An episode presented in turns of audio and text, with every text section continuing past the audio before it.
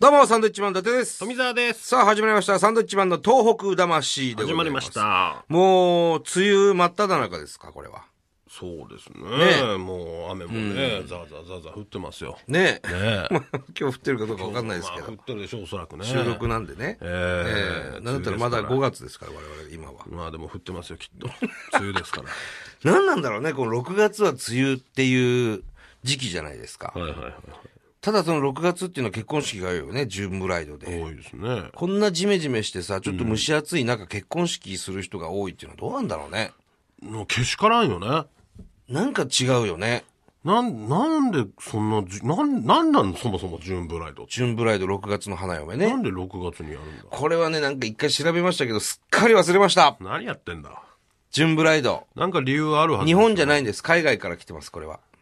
だから多分海外、海外ではね、確かすごく爽やかな1ヶ月とか、そういう時やってんでしょただ日本は真逆で、その梅雨があって、ジメジメしてて、なんで真似するから。うん、合わないらしいです、本来やは。めなさいよ。ね。 6月に結婚なんて。まあまあ。暑いし、雨降るし。ジューンブライドっていう、だから言われてるからさ。何にもいいことがない。まあまあまあね、そそんなに言うなよ。結婚式そんなに言うなよお前混む。ね、今月結婚する人いっぱいいんだからさ。やめなさいよ。やめなさいよっておかしいでしょ。結婚やめなさいよおかしいでしょ。そういうのあるんです。ジューンブライドは日本関係ないから。ね。ね、ずらしてください、これは。はい、すいません。あええはい本当いかんしてください、そういうのは。りがとうございます。ありがとうございます、おかしいと 思僕は7月ですからね、結婚式からあげたう。ら。やめなさい、もう。なんでだよ。わけわかんないでしょ。えね。まあ、梅雨でございますよ。はいね。えー、まあ、ここ何週かね、ちょっとあの、おはがきとかメール読めな読めなかったんでね、こうガンガン今日は読んでいきたいなえお願いします。思いますねはい。えー、ラジオネームくまさん。ありがとうございますこちら宮城県東松島の方ですね。あ、この間行きました。は。い。伊達ちゃんとび、こんばんはこ。んばんは。いつもポッドキャストで拝聴しておりますあ。りがとうございます。えーつい先日、伊達さんのブログにロケで、石巻と東松島に行ってきたと書いてあり、はいはいえーその中に仙石線の鹿妻駅のすぐそばにあるブルーインパルスの写真が貼ってありました。はいはいはい。えーご存知かと思いますが、この度、松島基地にブルーインパルスが戻ってきました。ね、基地周辺の住民たちからはすると、うるさいと思う訓練の音もどこか懐かしく感じられ、日常に帰ってきたのだと嬉しく思います。ブルーインパルスが東松島の復興のシンボルになると思っております。ということですね。そうなんですよね。こう震災の時はね、ブルーインパルスは九州の方に行ってまして。ねうん。一気かなんか流されちゃったのかなそうなんですよね。うんで、まあ、無事に、えー松島基地の方に戻ってきましてね。まあ、最近ですよね、これ戻ってきたのはね。うん、まあまあ、今まではずっとうるさかったけども、うん、こうやってまたこ音が聞こえるっていうのは、なるほど、日常に戻ってきたのかなというふうに、まあ、だからそういうふうに感じる人もたくさんいるんでしょうね。まあおそらくうね、ん、そういえばここ1、2年、あの音聞いてなかったなというふうに思うんでしょうね。東松島行きましたけどあのー新名物なるんじゃないかという海苔うどん海あ苔うどんうまかったね。れはちょっと皆さん食べてほしいですねぜひねあれは行ってね、僕本当にいろんなもん食ってますけど、衝撃的なうまさでしたよ。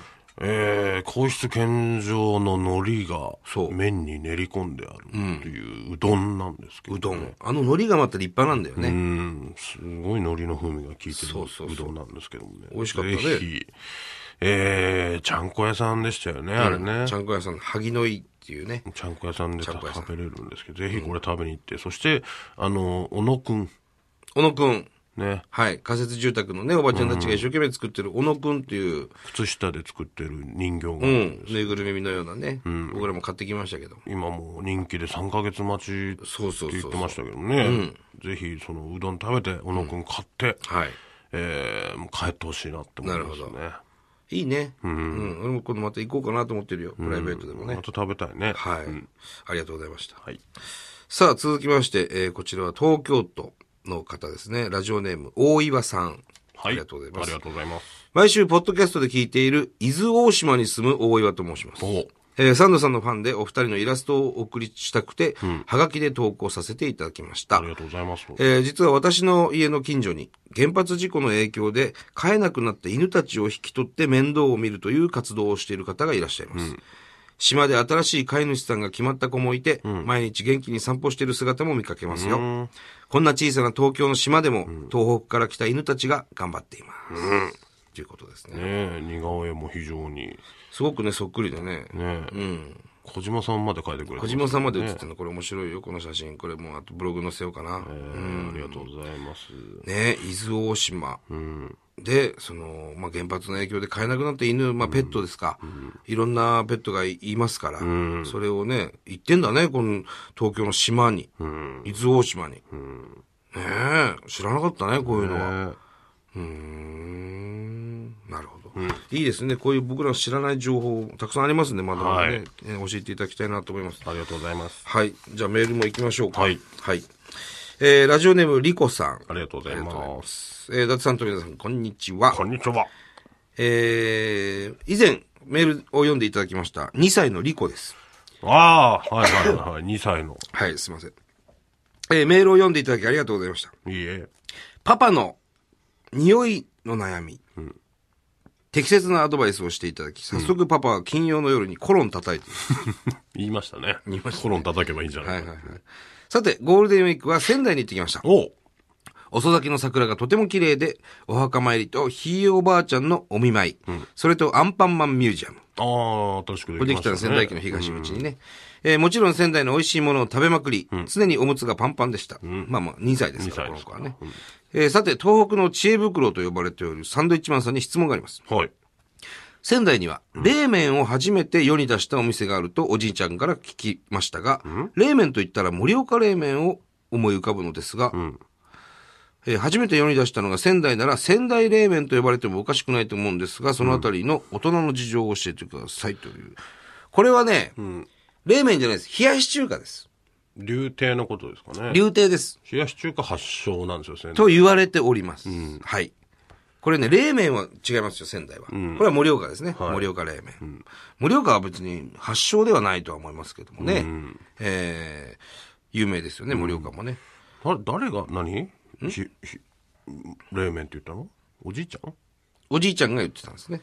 おじいちゃんいやおじいちゃんなんでそんな嘘つくんだ嘘っていうか、もう間違ったんですよ、冷麺と冷ねやし中お華。じいちゃんがまあまあ間違えたのか、まあ2歳の子ですからもしかしたら間違って聞いたのか。リコちゃんがもしかしたら、ね聞き間違ってたのかもしれないですけど、冷麺ではなく冷やし中華だ。冷やし中華仙台発祥というふうに言われております。ぜひ次ね、仙台行くことがあれば、そこの竜亭のはい冷やし中華非常に美味しいんで食美べ味していよもらいねたいな。うん。俺本当あの、冷やし中華ってあんまり酸っぱいのダメなんだけおうど、そんなにここ酸っぱくないから、美味しくいただけましたよこ。れうまいよね、竜亭のね。うんまた行きたいですね。はい、あの、この間、雨宮連れて行ってきましたはねい。はいはい、ロケでね冷。やし中華始めましたとおなじみのね、雨宮を。うん。すごく美味しいんで、また行ってください、リコちゃんね。はい。はい。ちょっと今、情報が入りまして。はい。関西に住んでる方は、えー冷やし中華のことも冷麺という、ああ、じゃあもう、今すぐやめてください。 ややこしいんでね。別物ですからね質。問ですよ、それは。え、え関じゃ西、関西の方関西の中華屋さんには7月ぐらいに冷麺始めましたって出るんですかねあ、四国の方はですね、はいなんと今情報が入ったところ、はい四国の方は冷やし中華のことも冷麺という、もう、もうやめてください、それやめてほしいですね。は。は四国4県のい。禁方。止ですよ、もう。ね全く別物ですからね、麺も違うし。え、どうなってんのじゃあ、夏になると。だ冷から、やし中華始めましたってっていいううののはは全国的に本来出ますけ冷ど麺も。始めましたになるんですかっていう四国では。張り紙が中華屋には貼られるのかなそして、もう、それはやめてください。ねそして、アメミヤのネタが全然受けない。わけわかんなくなりますからね。ええ不思議ですね。ねじゃあもしかしたら、そのおじいちゃんは四国の方の、方かもしれないです生ね。まれの方で、なのかもしれないですね。このリコちゃんは東京の方です。うはん、ね冷麺って冷やし、おじいちゃんは冷やし中華のつもりで言ってる可能性もありますよね。いはい。これはもう冷やし中華ですね。そうですね。はうん冷やし中華でございます。はい。さあ、こちら。えー、いつも楽しく、ラジオを拝聴しておりますあ。りがとうございます。山形県在住の、在住のですよね。在住のイカジェットと申しますイ。カジェットさん。はい。サンドイッチマンのお二人の東北を愛する気持ちに共感して初めてメールさせていただきあまりすが。とうございます。私は山形県が大好きで、日々祭りに講じております。祭り。はい。山形の大きなお祭りとしては、8月の花笠祭りです有が、名ですね。えー近年では9月に道の区阿波踊りという、道のえーお祭りも人気です。阿波踊りうん。阿波踊りってそれこそ四国の方の徳島とかですよね。徳島。あと、島東京でいうと高円寺なんかも有名ですけどね。有名ですね阿波踊り。このお祭りは福島県の阿波踊りの連、連あ、なんとか連みたいなね。えー大杉連みたいなことですか大杉連さんの連じゃないですね。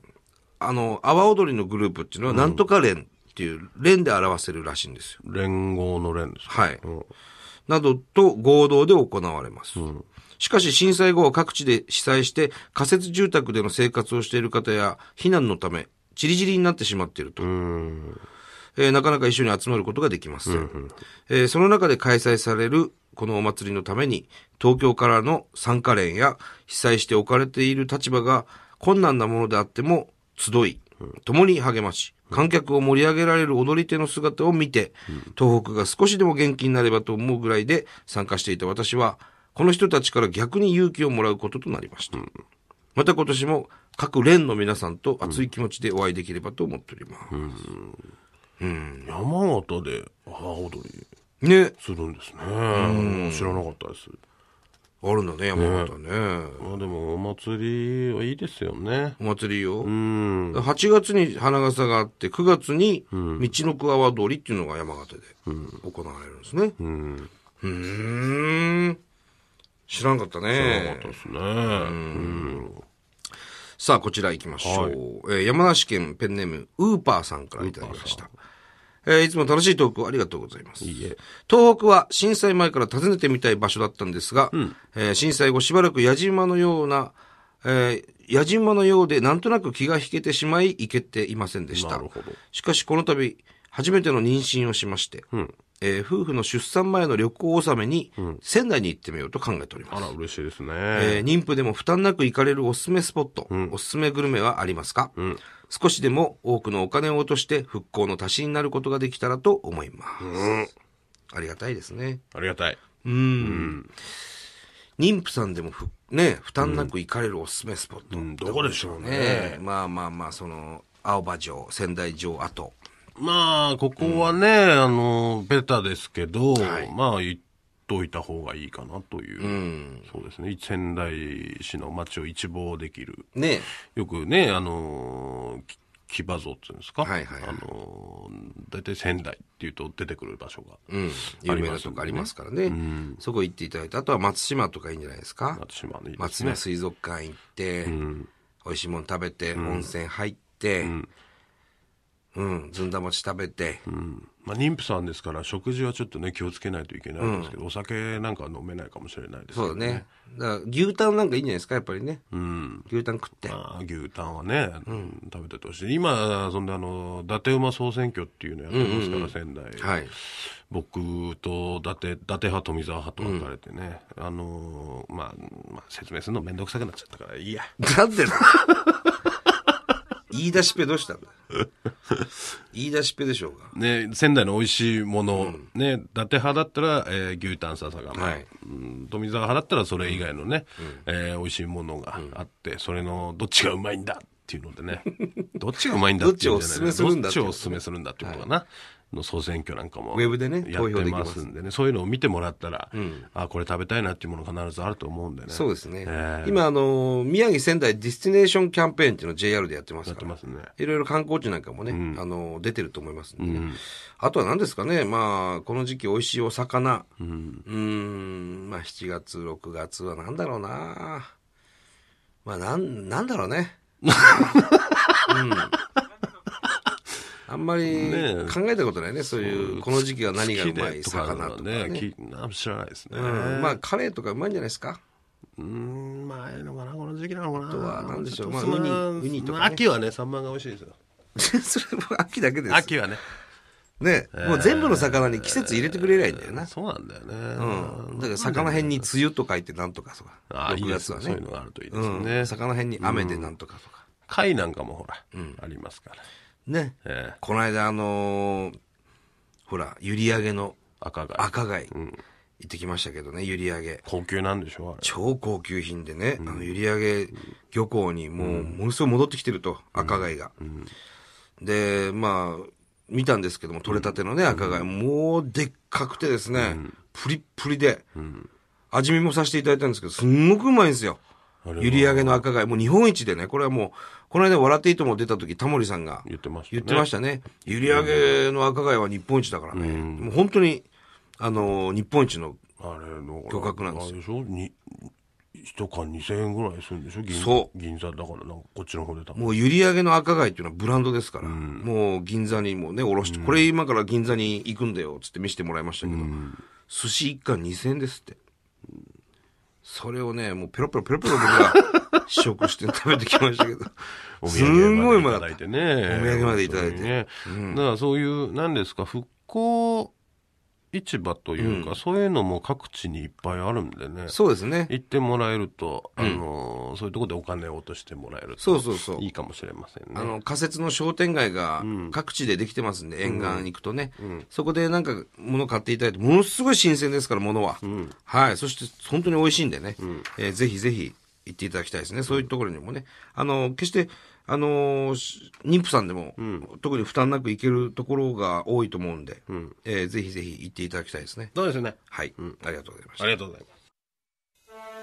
フォーデイズをご存知ですか美しいヒマラヤ山脈が広がる国ネパールしかし人々の生活は厳しい現実にさらされていますフォーデイズはその中のサランコット村に足を運び2008年に自立支援活動を始めました村のお母さんたちが収入を得るための職業訓練全ての子どもたちが教育を受けられる環境の整備お金や物だけを与える一方通行の支援ではなく現地の人が自力で村を運営できるような環境づくりに取り組んでいます全てはみんなの笑顔のために 4days はできることから始めています拡散栄養のリーディングカンパニー